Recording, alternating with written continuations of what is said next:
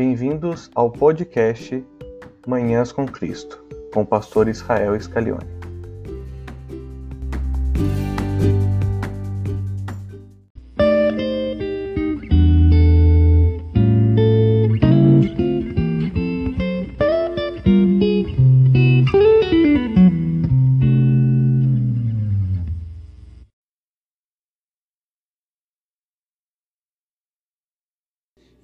Vamos falar sobre a dracma perdida que se encontra no livro de Lucas, Evangelho de São Lucas, capítulo de número 15, versos 8, 9 e 10. Quem trouxe a sua Bíblia, participa aí lendo, ou se não, aqui na tela. Diz assim o texto: Ou qual é a mulher que, tendo dez dracmas, se perder uma, não acende a candeia, varre a casa e a procura diligentemente até encontrá-la. E tendo achada, reúne as amigas e vizinhas, dizendo: Alegrai-vos comigo, porque achei a dracma que eu tinha perdido. Eu vos afirmo de igual modo: há júbilo diante dos anjos de Deus por um pecador que se arrepende. Louvado seja Deus. Como nós temos falado, o tema da nossa, o tema do mês de maio, que é o mês da família, e a família vai bem? É a pergunta que nós temos feito. E na semana passada nós fomos na casa do pai do filho pródigo. E essa semana nós estamos aqui na casa da mulher que perdeu uma moeda, uma dracma, né? uma dracma perdida, uma moeda que ela tinha e havia perdido dentro de casa. Muitos estudiosos buscam valorizar qual é o valor dessa dracma perdida. Alguns dizem que essa dracma, ela tem o valor de o salário de um dia. Então é como se pegássemos o nosso salário, dividíssemos aí por 30 e aí teríamos o valor dessa dracma perdida. Outros dizem que essa dracma perdida, o valor dela tão somente é, como posso dizer, um valor sentimental. Alguns também traduzem essa ideia como se fosse um valor sentimental. Outros já buscam este valor como se fosse o valor de, de um presente, de um dote do casamento. É como se fosse a nossa aliança ou dote no passado. Essa dracma era um bem que ela tinha recebido do noivo, como dote ou do pai, não sei, e era a representatividade do casamento, e unia essas dracmas e eram colocadas no pescoço da pessoa que então havia contraído o matrimônio. Então, como a gente pode ver, a gente tem aí vários segmentos que podem estar traduzindo o valor dessa dracma perdida. Embora os mais é, que versam mais sobre esse texto fala que o valor seria do valor do salário de um dia. E ela sendo pobre, pode ser aí o motivo de tão preocupada ter ficado está diligentemente buscando a sua dracma dentro de casa. E o contexto, o cenário desta parábola demonstra isso com perfeição. Porque Jesus, ele primeiramente neste texto, ele vai abordar para os fariseus que estão junto a ele, junto aos discípulos, junto ao povo que está ouvindo a sua mensagem, ele vai expor três parábolas. Ele começa a primeira parábola falando a respeito da, da ovelha perdida. E ele mostra, dentro deste contexto da ovelha perdida, o fato de, de ela estar perdida fora de casa, fora do aprisco, e ela ter o sentimento de estar perdida. A segunda parábola, que é da dracma perdida, ela está perdida dentro de casa. E ele então parte para a terceira parábola, que é do filho pródigo, que fala tanto do pai que perde o filho, como o filho que foi perdido fora de casa e como aquele que está perdido dentro de casa. É muito interessante, porque olhando para este fato, Jesus está justamente trazendo para os fariseus o que estava acontecendo naquele momento. Por quê? Vamos olhar para nós aqui. Acredito que cada um de vocês já tiveram presente em duas situações. A primeira, de se sentir desprezado, diminuído. Eu não sei, eu já passei por situações assim. Eu até comentei na casa de alguém esses dias, visitando, que eu estava no junto ao secretário do Estado de Minas Gerais e eu tinha comprado um terno bonito para poder participar daquela reunião e achei que eu estava bem vestido. E o secretário virou para mim e falou assim: Você comprou isso aí no, no camelô? Eu fiquei tão chavido, como dizia meu pai, tão aborrecido, porque eu achei que estava tão bem vestido e eles estavam me desprezando porque eu tinha vindo do interior e que minha roupa não estava à altura da roupa que eles estavam usando dentro do, do departamento do Estado. E acredito também que você já deve ter passado por algum momento em que a pessoa com quem vocês estavam falando, uma pessoa numa posição maior, desprezou vocês por saber é, quem são, aonde moram, ou por questões de estudo, né, por vários motivos. Muitas vezes a gente se vê numa situação em que uma pessoa que se encontra numa condição financeira melhor acaba desprezando e diminuindo o outro por estar prestando um serviço, por achar que não tem valor, que valor é ele. Então, Jesus ele está trabalhando justamente nesse sentido. E é interessante que nós também muitas vezes achamos que nós somos melhores do que os outros. Em certas circunstâncias, muitas vezes, achamos que somos até mais santos do que os outros, quando na verdade nós não somos. E o que estamos tratando neste verso, neste, é, nesta passagem dessas três parábolas, é justamente isso. Jesus está é, trazendo para o conhecimento, fazendo eles entenderem a condição de todos aqueles que ali estavam. Haviam três classes, vamos dizer assim, de pessoas dentro da vida religiosa judaica. A primeira era os sacerdotes, que eram aqueles que descendiam da tribo de Levi, ou até mesmo da tribo, ou melhor dizendo, da classe sacerdotal de Arão. Inclusive, até os dias de hoje, essa classe ela é dada como, é, como honra essa semana vendo o levantamento a respeito dos filhos de Levi, um dos grandes nomes da genética judaica, conseguiu ver que o sangue dele é verdadeiramente pertencente à tribo de Levi, fez lá pela genética, pela, pelo DNA dele, e que remonta a 3.740 anos atrás, que ainda também é descendente da família de Arão o comentário dos rabinos que estavam em torno do assunto diziam: que honra, que honra. Então, os sacerdotes eram aqueles que se sentiam em honra porque eles eram os responsáveis para o desenvolvimento da fé judaica. A segunda classe era a dos é, fariseus. Quem eram os fariseus? Fariseus era um povo que se levantou logo após o exílio babilônico e eles tinham o interesse de não deixar a luz de Deus apagar no meio de Israel.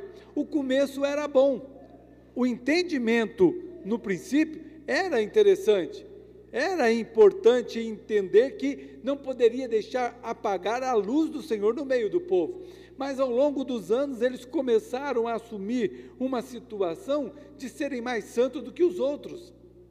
Então eles se muniam com roupas, com filactérios. Filactérios são é, é, tem a caixinha que é o tefilim, que é colocado na cabeça, também chamado de filactérios, que desce com uma corda na, no braço esquerdo, né? Que está ligado ao coração.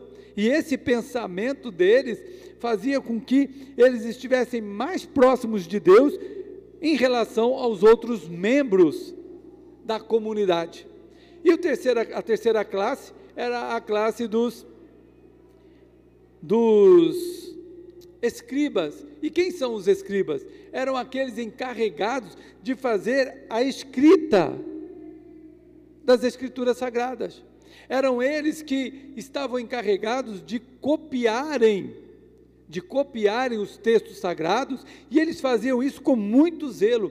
E muitos acabavam achando que desta forma eles estavam acima dos outros e desprezavam, diminuíam, desvalorizavam os demais aqueles que estavam à margem, que não tinham formação, que não tinham condição financeira.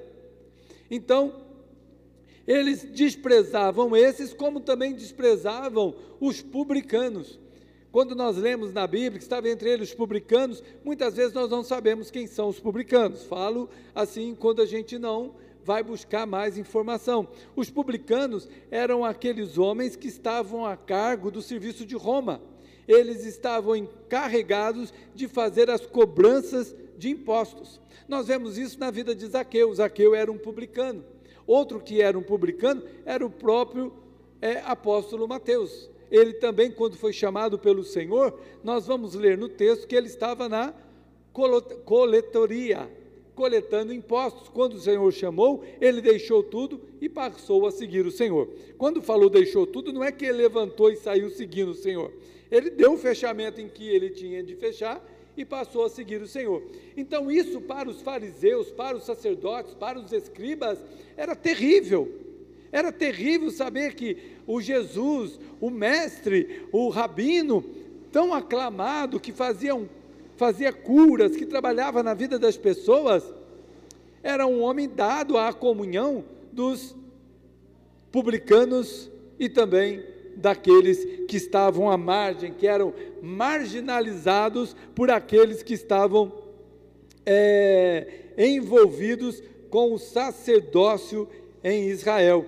Então, eles ficavam à margem, para eles não havia esperança, para eles não havia nenhuma oportunidade de viverem uma vida junto de Deus. Tanto é que nós podemos observar isso naquele momento em que Jesus cura o cego de nascença. E os fariseus, os sacerdotes queriam saber: quem foi que te curou? E aí ele expõe quem foi que havia curado ele. Depois que ele fez a sua exposição, ele diz: Nós sabemos que nenhum outro pode fazer tais obras, abrir, abrir os olhos ao cego, como este faz, se Deus não for com ele. E aí dizem os fariseus: Querei ensinar a nós? Você é todo nascido em pecado. Então, sempre dos olhos dos sacerdócios, sempre dos olhos dos fariseus, sempre dos olhos dos escribas para a multidão, eram todos eles nascidos em pecados, em condição de pecado, não havia oportunidade para eles estarem novamente à presença do Senhor. Então surge Jesus, e Jesus traz para estes homens uma palavra de vida, uma palavra de esperança uma palavra que apresenta a eles a oportunidade de serem reconciliados com Deus, de voltarem à presença do Senhor. E nesse momento estes homens param e começam a ouvir. E por isso também os sacerdotes e os fariseus e os escribas ficaram enciumados, porque eles estavam prontos e a multidão seguia o Senhor para ouvir aquilo que o Senhor Jesus tinha para falar.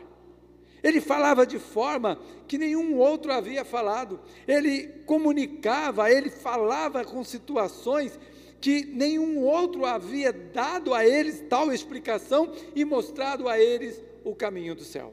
E aqui neste texto que nós acabamos de ler, no livro de Lucas, capítulo de número 3, que é a parábola da dracma perdida, eu quero destacar três atitudes desta mulher para nosso aprendizado nesta noite. E a primeira é que ela não aceitou a perda. A palavra nos fala que ela diligentemente pôs, se pôs a procurar. Então a mulher ela encara essa perda como algo grave e se propõe a buscar diligentemente pela dracma dentro de sua casa. Então Jesus está abordando o fato que não somente os que estão de fora, mas os que estão de dentro de casa também estão perdidos sem saber que estão perdidos. Se a ovelha perdida estava no campo e tinha noção que estava perdida porque estava distante do rebanho, a dracma estava dentro de casa e por ser uma moeda, não sabia que estava perdida.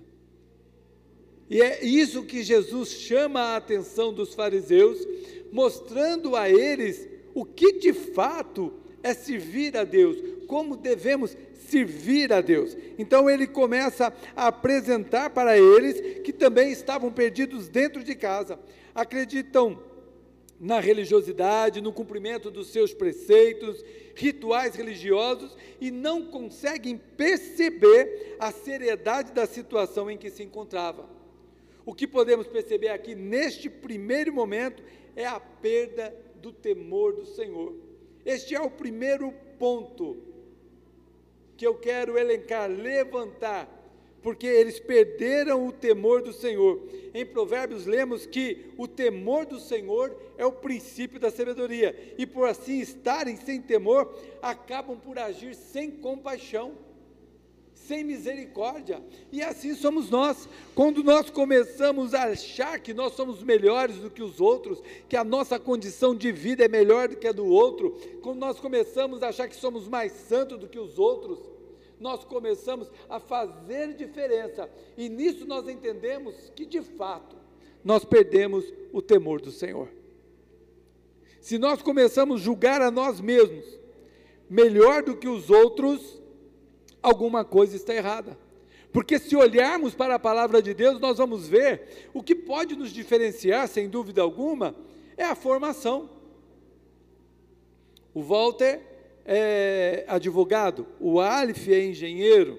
Cada um de nós temos uma formação. Muitas vezes não é uma formação é, acadêmica, mas às vezes você é bom naquilo que você faz e isso te diferencia diante dos outros, te coloca mais à frente naquilo que você faz. Mas essas diferenças, elas existem, mas debaixo da graça de Deus, nenhum de nós somos melhores do que os outros, nenhum de nós somos mais santos do que os outros. Nós podemos viver em uma vida de santidade contínua e estarmos buscando mais a santidade do que o nosso outro irmão. Entretanto, quem nos santifica é o Espírito Santo de Deus, pela ação de Cristo Jesus em nossa vida. E quando nós perdemos o temor do Senhor, nós começamos a achar que nós somos o supra-sumo, que somos melhores do que os outros. Começamos a desprezar, a desfazer, a fazer com que os outros sejam dados como nada. Às vezes nós vemos na televisão as carteiradas, juízes, é, parlamentares, é, desembargadores, fazendo valer a sua autoridade, até mesmo sobre o erro, permanecendo no erro, mostrando ser ele maior do que o erro. A autoridade que ele tem dá a ele liberdade para fazer o que ele quer. Eu contei uma vez aqui, eu acredito que foi aqui, de um homem que estava no, no aeroporto. Já contei isso várias vezes, mas acho que aqui só uma vez. E diz que ele estava na fila, e a fila era muito grande, ele aborrecido com a fila, ele pegou com a carteirinha dele de desembargador na mão, cortou e foi por fora. Chegou lá e falou para a moça do balcão, né, que fazia o check-in. Senhora, eu estou numa fila muito grande, não quero ficar e quero que a senhora me atenda. Ela falou, Senhor, eu peço que o senhor volte ao fim da fila. Olha quantas pessoas estão à sua frente. Ele virou para ela e disse assim: A senhora sabe com quem a senhora está falando? A senhora sabe quem eu sou? E aí ela, num gesto muito calmo, pegou o microfone debaixo da mesa e disse: Senhores passageiros, estamos com um senhor aqui na frente que não sabe quem é. Se vocês forem parentes dele, por favor, vira à frente, porque ele não está sabendo quem ele é. Ela, de uma forma calma, tranquila, deu a ele uma boa lição, porque nós não somos melhores do que ninguém. Mas Jesus aqui está mostrando isso para os fariseus, porque os olhares deles, dos fariseus, dos sacerdotes, dos escribas, para a multidão, eram de ser pecadores. E eles não concordavam que Jesus entrasse na casa de publicanos, eles não concordavam que Jesus comesse com pecadores. E se lermos o Novo Testamento, se lermos os textos de Mateus, Marcos, Lucas e João, vamos ver justamente isso. Estes homens falando, ele também é pecador porque ele come junto de pecadores. Então, aqui Jesus chama a atenção justamente para este fato, para o fato de que eles estavam fazendo diferença, querendo ser melhores do, do, que aqueles outros que não tinham a mesma oportunidade que eles tinham. Entretanto, Jesus estava mostrando que Deus, na sua misericórdia, age de misericórdia para com quem ele quer agir de misericórdia. Ele age de graça para com quem quer manifestar a sua graça.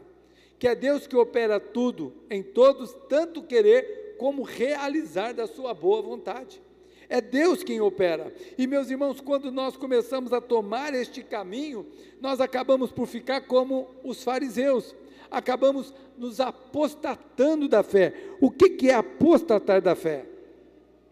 É abandonar a verdade da fé, é abandonar o Senhor, é estarmos ligados a nossas é, condições humanas, valorizando muito mais o terreno do que o espiritual tomando caminhos que por Deus não são verdadeiros e abandonamos a verdade de Deus em detrimento das nossas próprias verdades. Então, muitas coisas podem ser perdidas dentro de casa, e aqui conseguimos observar que os fariseus haviam perdido o temor do Senhor. Eles cultuavam a Deus, estavam presentes nas orações e nos sacrifícios, mas na realidade, os seus corações estavam divorciados do Senhor estavam distantes da vontade de Deus, se tornaram religiosos, de dura serviço, com suas bocas louvavam, bendiziam o nome do Senhor, mas em seus corações estavam cheios de restos mortais. Como Jesus fala, vós sois como sepulcros caiados. Por fora estão limpos, pintados, caiados, brancos, mas por dentro, por dentro estão cheios de restos mortais.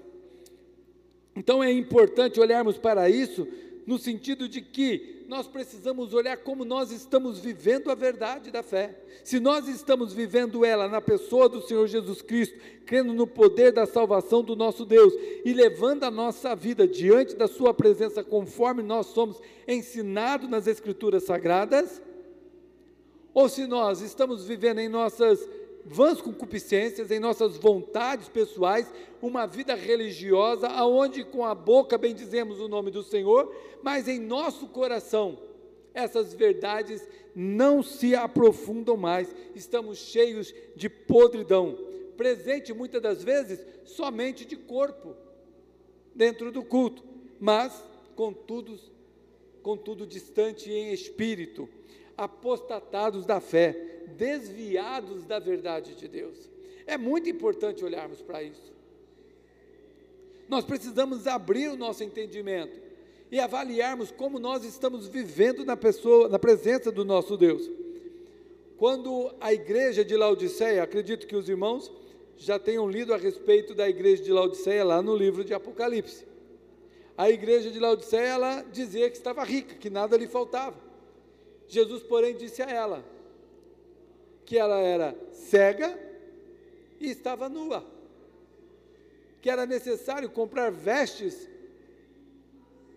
do Senhor e também colocar colírio nos seus olhos, porque havia perdido a direção, havia perdido a verdade, estavam vivendo na mornidão. E a palavra de Deus nos fala, lá no livro de Apocalipse, a respeito da igreja de Laodiceia lá nos fala que você não é quente nem fria, por isso vomitar-te-ei da minha boca. E aqui nós vemos justamente essa, essa exposição.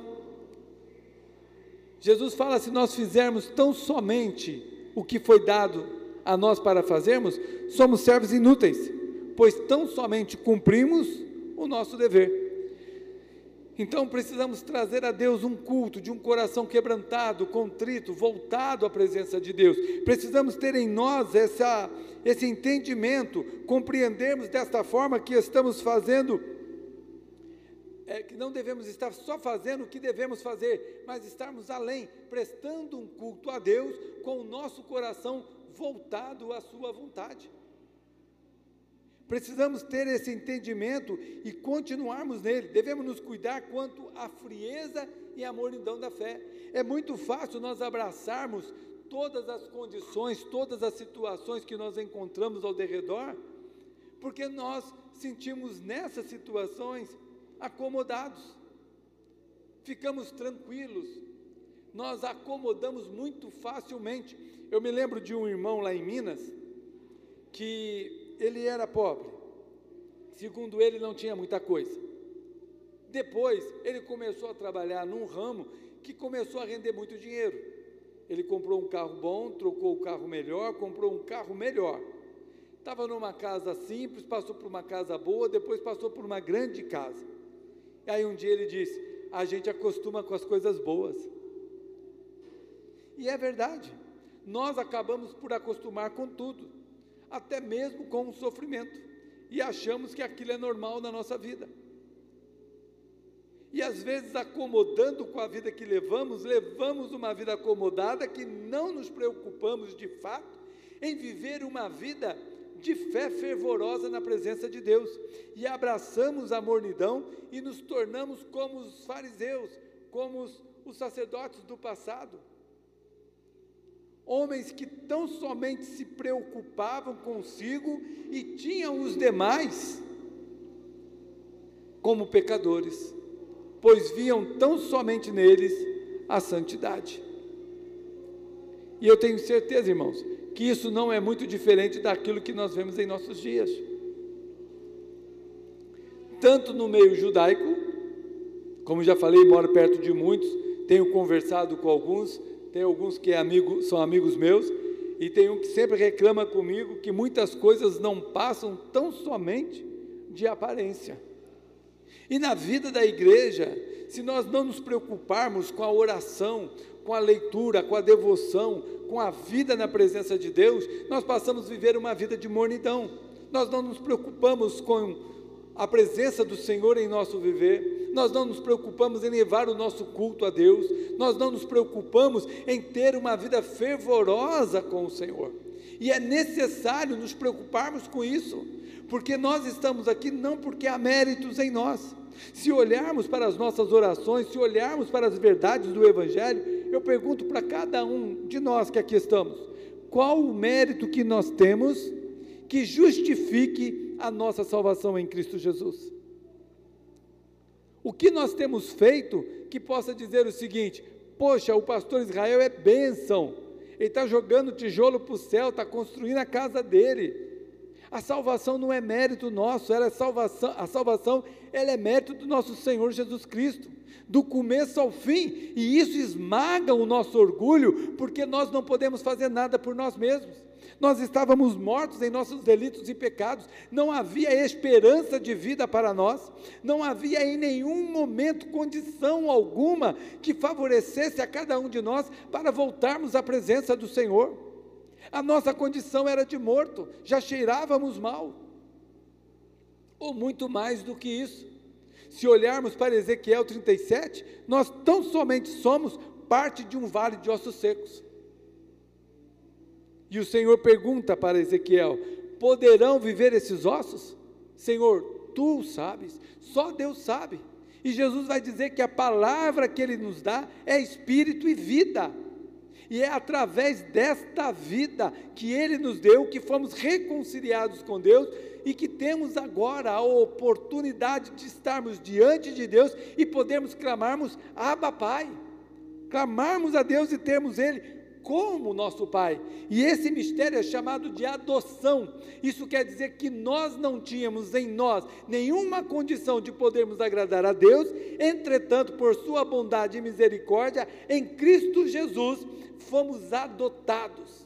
E como fala no livro de João, lá no Evangelho de João, no primeiro capítulo, e isso não é da vontade da carne nem do sangue, mas de Deus, que resolveu agir de misericórdia para conosco e nos trazer a sua presença. Precisamos ter cuidado, porque senão nós vamos estar como esses fariseus, nós vamos estar como esses sacerdotes, nós vamos estar como esses escribas, cheios de letra, cheios de orgulho, estarmos usando vestes aparentemente tentando ser grande coisa, quando na verdade somos carentes da graça e da misericórdia de Deus, e sem essa graça jamais poderemos estar na presença do Senhor. Não passaremos tão somente de religiosos, como estes homens eram, perdidos dentro de casa, como esta moeda. Então a primeira coisa que vemos neste texto é a perda do temor do Senhor porque esta perda levou estes homens a julgarem os outros, a desmerecerem os outros e enxergarem todos os outros como miseráveis pecadores. No livro de Salmos, Salmo de número 14, verso 1 diz assim: Diz o necio no seu coração: Não há Deus, e por isso tem se corrompido. E essa é a realidade do homem que distancia de Deus, porque no seu coração, mesmo que ele não confesse dizendo, mas age como fosse, como se Deus não existisse, e se dá continuamente à prática daquilo que é mal. E aqui somos é, confrontados com essa verdade. Entenda bem, irmãos. Eu visito, converso com vocês, sinto falta, mando mensagem, ligo chamando para vir ao culto, e a pregação não é nesse sentido de poder repreendê-los por não estar no culto, é no sentido de confrontar cada um de nós com a nossa responsabilidade e gratidão de estarmos na presença de Deus, de podermos vir e dar a Deus o nosso culto, louvarmos, bendizer o seu nome e entendermos que isso não é mérito nosso isso não é algo que nós fazemos para, digamos, é, alcançar a benevolência de Deus, de maneira alguma. Isso nós fazemos para agradecê-lo, para bendizê-lo, para exaltá-lo pela salvação que ele nos deu. Se assim não fizermos, vamos estar mostrando quanto ingrato nós somos. Assim foi a ação de Adão. Adão andava com Deus, dialogava com Deus, comungava com Deus, cuidava do jardim. Quando ele viu a oportunidade de cuidar de si mesmo, ele abandonou a Deus e tomou do fruto que lhe era proibido tomar. Ele viu o interesse de poder ser igual a Deus. Ele usurpou em seu coração e ser igual a Deus. E essa verdade vai estar dentro de nós todos os dias. Todos os dias nós vamos querer ser autônomos, dono do nosso nariz, não preocuparmos em dar conta daquilo que somos ou daquilo que fazemos. Entretanto, se nós não fizermos o que deve ser feito, o Espírito Santo de Deus nos deixará. E aí vamos testificar verdadeiramente que dele nós não éramos. Porque nós sabemos, uma vez salva em Cristo Jesus, a salvação é completa, é eterna, estamos com Ele. Mas, se o nosso testemunho for contrário àquilo que a palavra de Deus nos ensina, nós estamos testificando que não somos dele. É isso que João escreve em suas epístolas. Então nós testificamos ser do Senhor quando nós vivemos a verdade e nos preocupamos andar nela, conforme nós encontramos no livro de Efésios, capítulo 2, verso de número 9 e 10. Aonde nos fala que ele preparou as obras para que nós nela andássemos. Outro homem que também abandonou, digamos, a verdade de Deus ou não quis a responsabilidade com a palavra de Deus por causa dos seus interesses, foi Acã, quando Deus disse que não deveria tomar nada dos seus inimigos. Acã viu a oportunidade de tomar uma capa babilônica e escondeu na sua tenda. Pelo que veio o mal sobre o povo em uma guerra, e Josué clamou a Deus para saber o que, que aconteceu, Senhor, por que nos deixou? Alguém fez algo errado e está escondido dentro da sua casa. Acã teve a oportunidade de confessar, de se humilhar, de entregar o que não era permitido ter com ele, ele não o fez, pelo que Deus, num dia só, levou a cabo Acã e toda a sua família. São dois relatos interessantes do Antigo Testamento que mostram o interesse do homem por si, deixando o culto, deixando as coisas de Deus e buscando seus próprios interesses. Outro homem que nós temos está no Novo Testamento, Ananias e Safira. A igreja se uniu, estavam preocupados porque havia grande fome.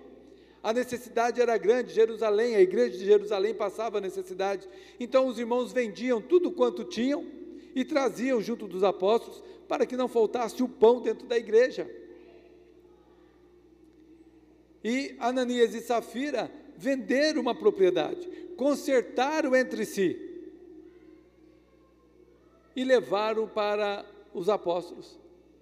o Espírito de Deus revelou a Pedro, e Pedro fez a pergunta, e aquele, naquele momento morreu Ananias, e logo depois morreu Safira, porque pecaram contra o Espírito Santo de Deus, dando lugar à mentira do diabo em seus corações.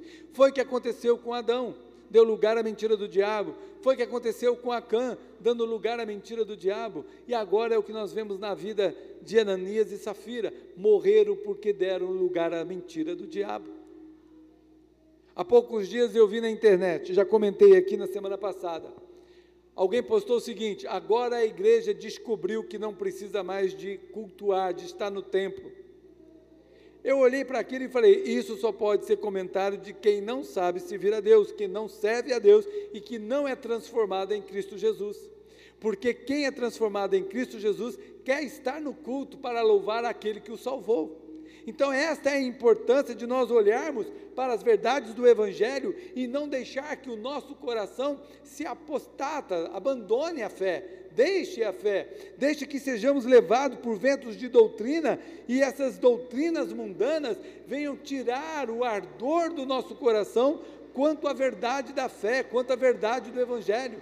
Somos chamados a servir a Deus em fidelidade.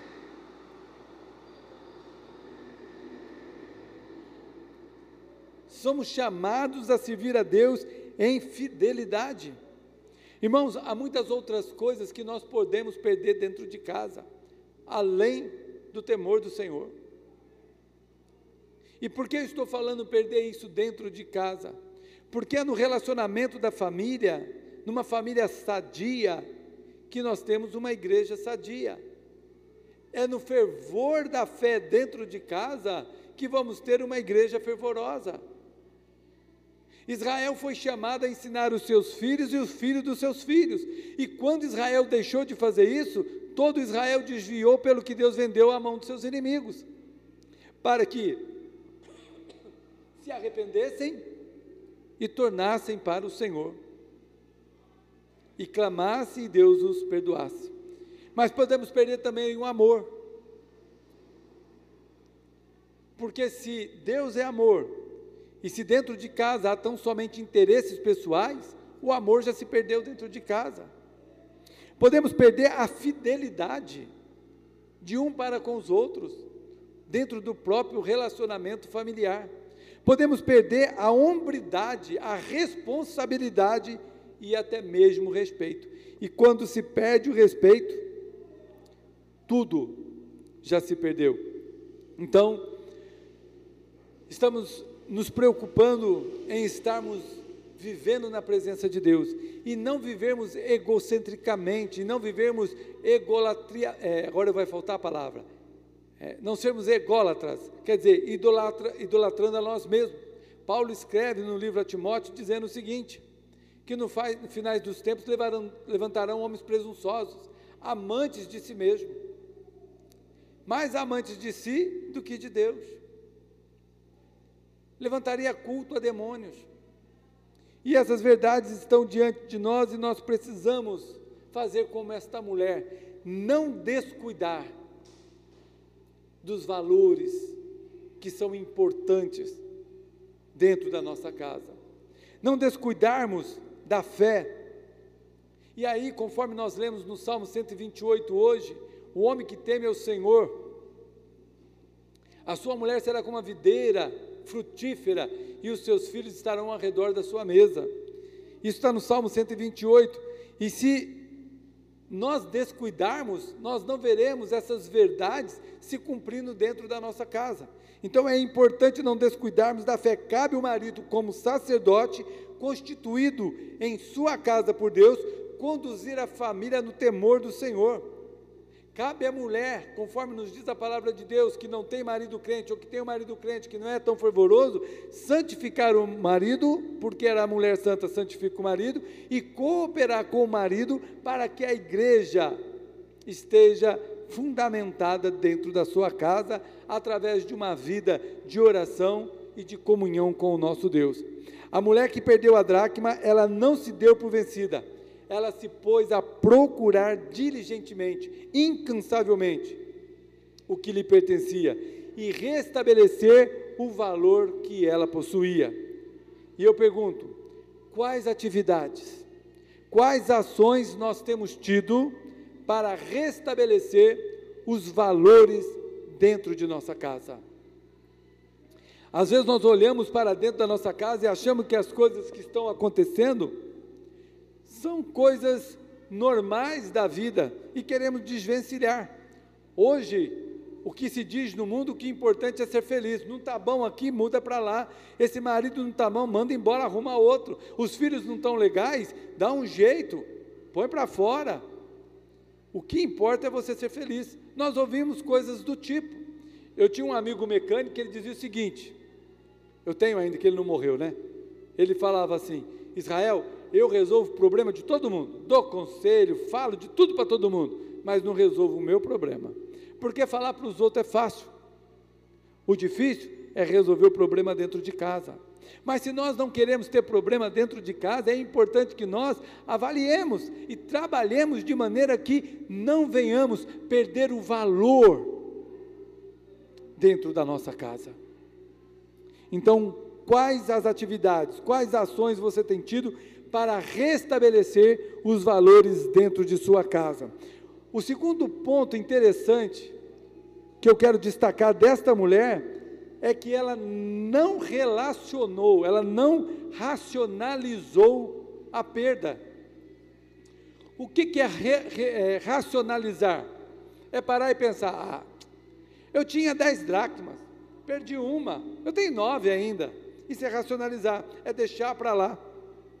Ela não racionalizou. Ah, depois eu procuro isso, veja onde está, uma hora aparece. Isso seria racionalizar a situação. E muitas vezes, diante de momentos complicados, nós racionalizamos a situação para continuar a nossa caminhada. É livrar dos problemas, é livrar das dificuldades, é dar para o perdido, deixa para lá.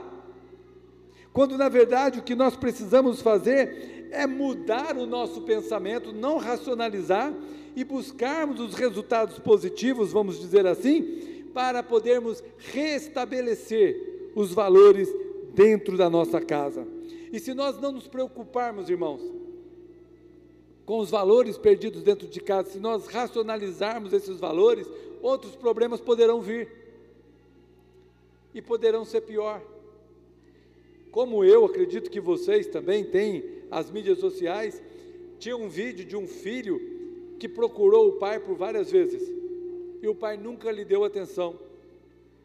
E aí então ele passou a ser rebelde foi preso. E o pai foi atrás, meu filho, o que, que aconteceu? E ele disse: agora é tarde demais.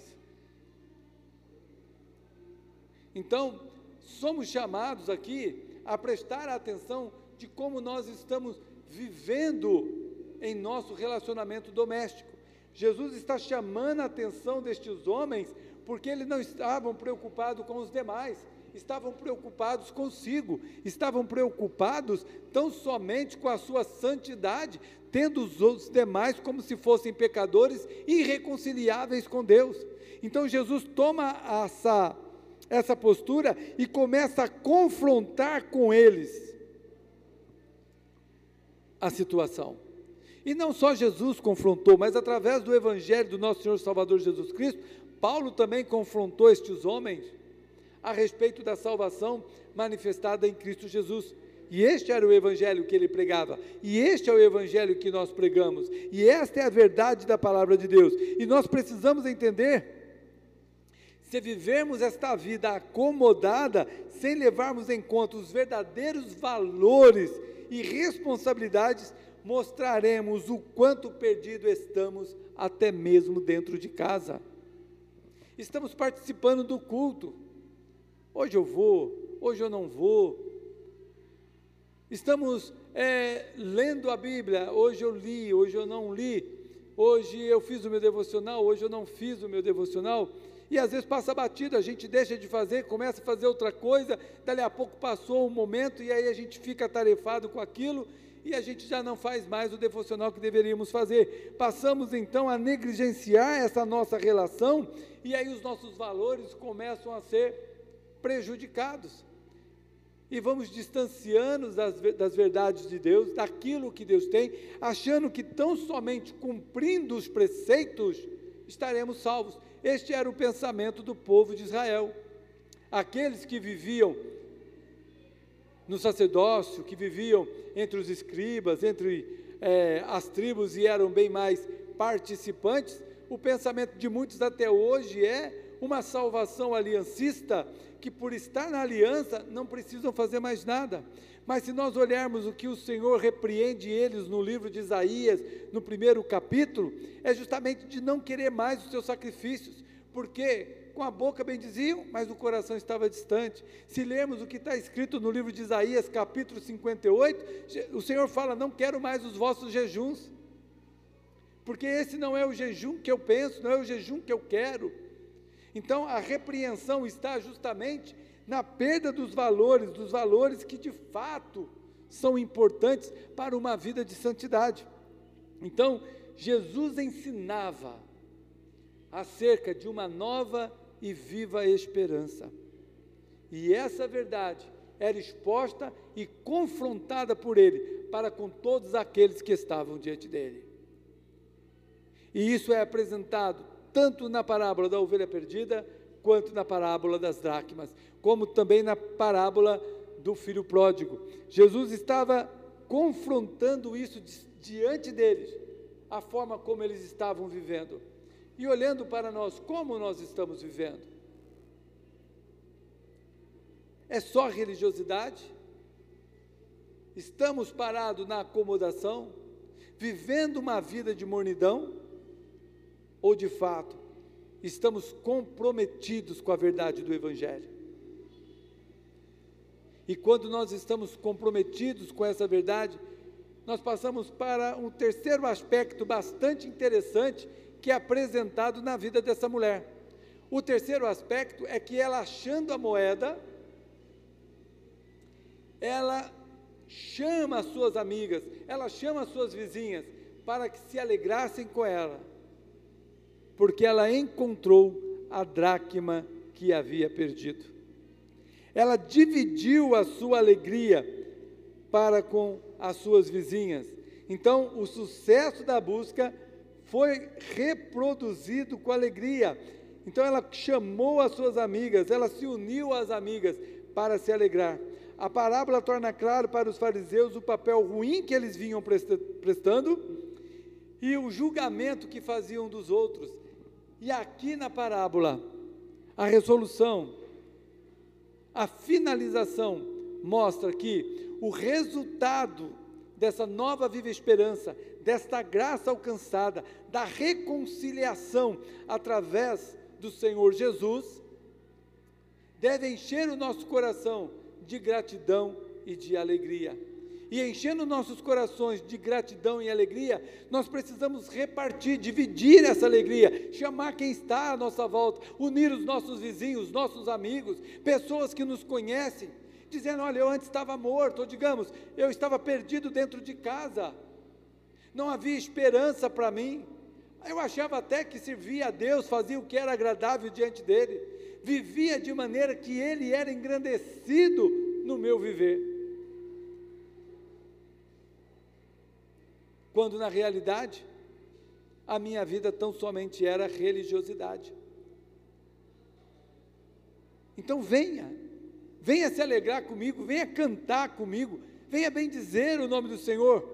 E aí ele termina dizendo que a alegria diante dos anjos de Deus quando um pecador se arrepende. Quando nós somos confrontados pela palavra de Deus, nós entendemos o quanto somos pecadores, o quanto não somos nada.